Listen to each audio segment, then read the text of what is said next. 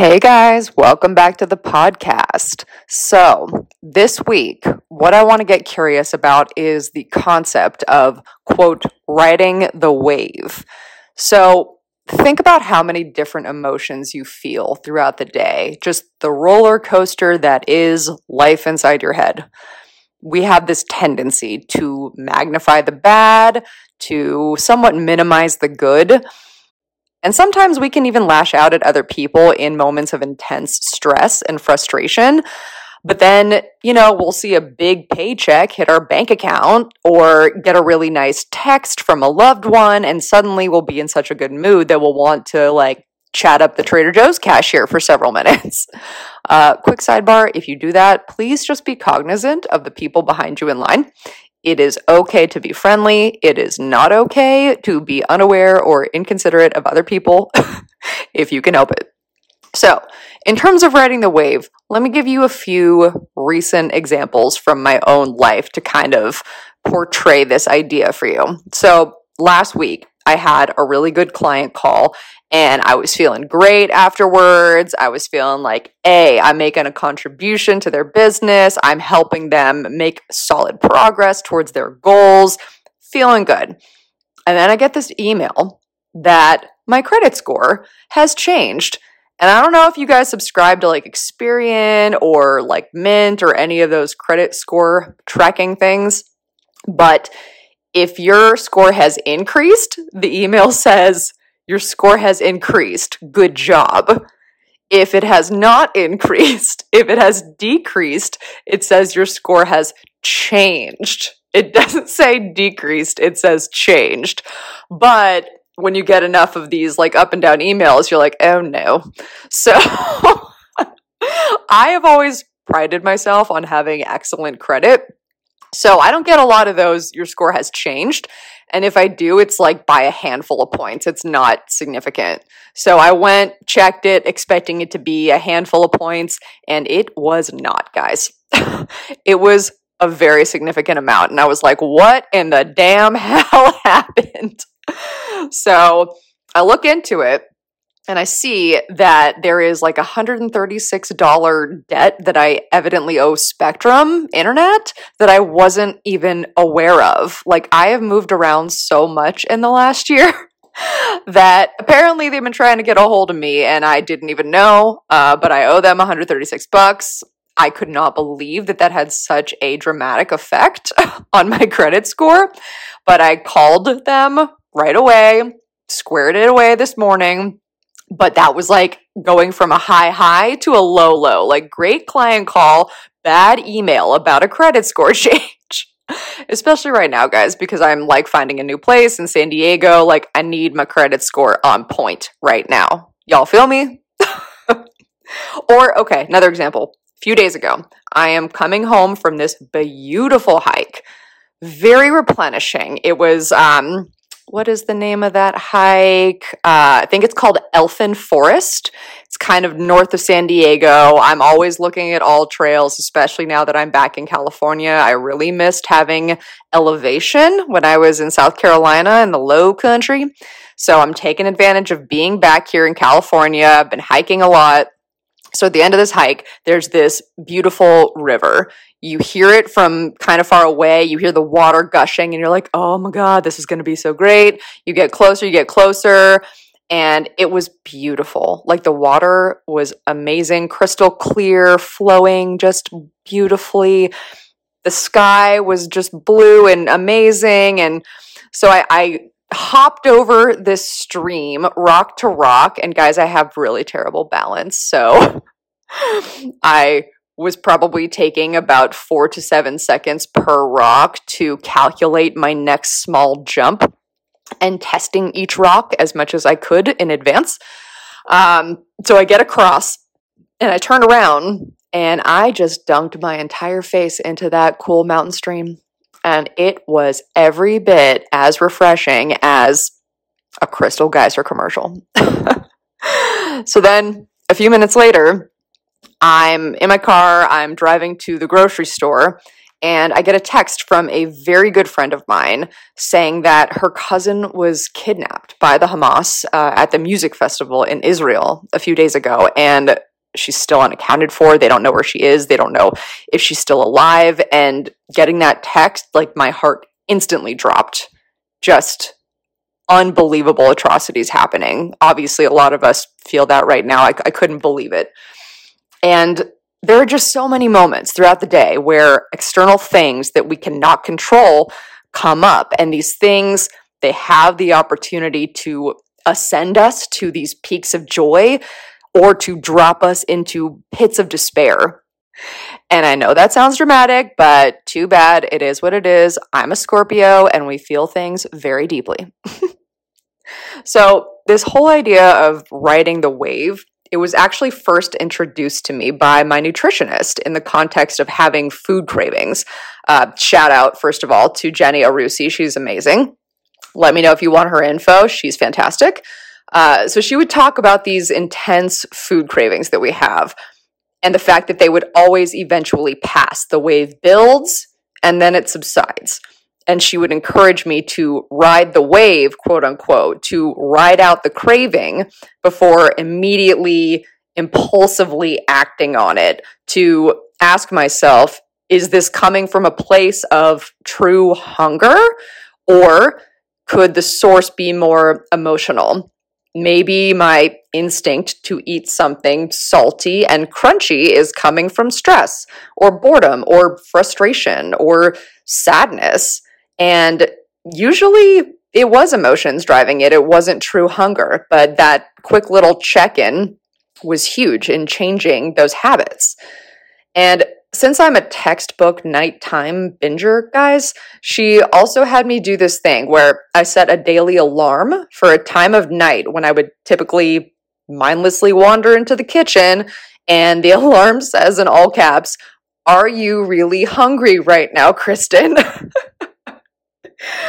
and these little mindfulness hacks, it really helps me to kind of break through those unhealthy behaviors and alter them.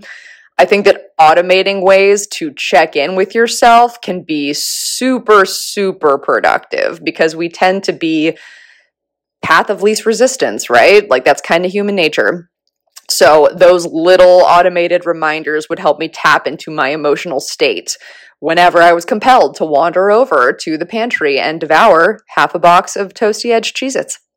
And this idea of riding the wave was actually reinforced at that. I've mentioned this a few times, but at this silent, technology free Buddhist meditation retreat that I went to. So, whether it's thoughts or emotions or physical sensations, our teachers at the retreat they would talk about developing our practice of noticing things without judgment noticing how our bodies and our minds respond to different stimulus as opposed to kind of just letting our hardwired knee jerk reactions automatically take over. And guys, let me tell you, when there's a fly on your neck for two minutes, it feels like two hours. I was dying to swat this thing and just sitting there with the discomfort, feeling like I could just very quickly and easily make it go away with a swift, decisive hand motion. But instead, listening to my teachers, choosing to let this stupid fly just do its thing and keep making figure eights on my neck. But it speaks to a bigger principle, right? And that's that we can't always do something about the discomfort that we feel in the moment that we feel it. And that's actually oftentimes the case. Our instinct is to alleviate the pain, the discomfort as quickly as possible, to extinguish the fire, to do something about it, to make it stop, or to mask it in some way. But one of the most important skills that's that's going to come to you from the practice of mindfulness, it's it's learning how to notice these powerful waves of emotion that wash over us and not judge ourselves for experiencing them to be curious about where they're coming from. What was the provoking thing? What's the deep seated thing? What's the trigger? And assure ourselves that it'll pass. And on top of that, reminding ourselves that we have overcome every difficult emotion, every obstacle we've ever faced. We're still here and will continue to grow from those things that challenge us the most and seem insurmountable in the moment. But guess what? You beat it every time. So, there's another example that I wanted to bring up, and I recognize that this may sound shallow, but I also know that a lot of you out there can relate, especially my ladies. Um, so I have not stepped on a scale in several months. So I packed up all my stuff in South Carolina back in when was it? Like July, August? I don't know. What is time? Uh, a while ago, several months ago. And my scale is in some cardboard box marked bathroom that I'm pretty sure is at the back of my storage unit here in San Diego. Can't get to it. Uh, definitely was trying to convince myself, like, oh, can't get to it. Oh, too bad. You know, I'll just have to wait to weigh myself. And of course, this was a procrastination uh, strategy. so, you know, your clothes get a little tight, you're feeling it more and more. Everybody hits kind of a tipping point. So for me, that was last week. I was just like, all right, Kristen, just go on Amazon, order a $17 scale, bite the bullet, just deal with reality. Guys, it was hard. it was definitely a, a low, low in terms of uh, how ashamed I felt of myself. Um, my inner tyrant just berating myself for letting myself go this much before doing something about it. Um, trying to, you know, counter that with self compassion, of course, but my initial emotional feeling was that of just devastation, just such sadness. And yeah, just being really upset with myself for not having more self control or not implementing more self control. I know I have it, I know it's in there. Got to actually use it. and another example actually is a new brand that I'm in the process of launching and details to come. I'm very excited about this. Uh, but so far, lots of emotional highs and lows with this already. It's super exciting to build my own thing. And as fun as it is helping my consulting clients bring their professional ideas to life and, and reach their goals and increase their success, it's also really gratifying and empowering to put my skills and knowledge to work for myself, for my own brand. But then I'm also coming up against all these logistical things that I had no idea about. I am looking into apparel manufacturers right now, and I'm getting a crash course in things like textiles and minimum order sizes and setting up SKUs and shipping and packaging costs. And there's a lot of stress that comes with all of these necessary logistics that, you know, contribute to the overhead. Um, but it's worth it to me because I'm very excited about this brand. So, more to come on that.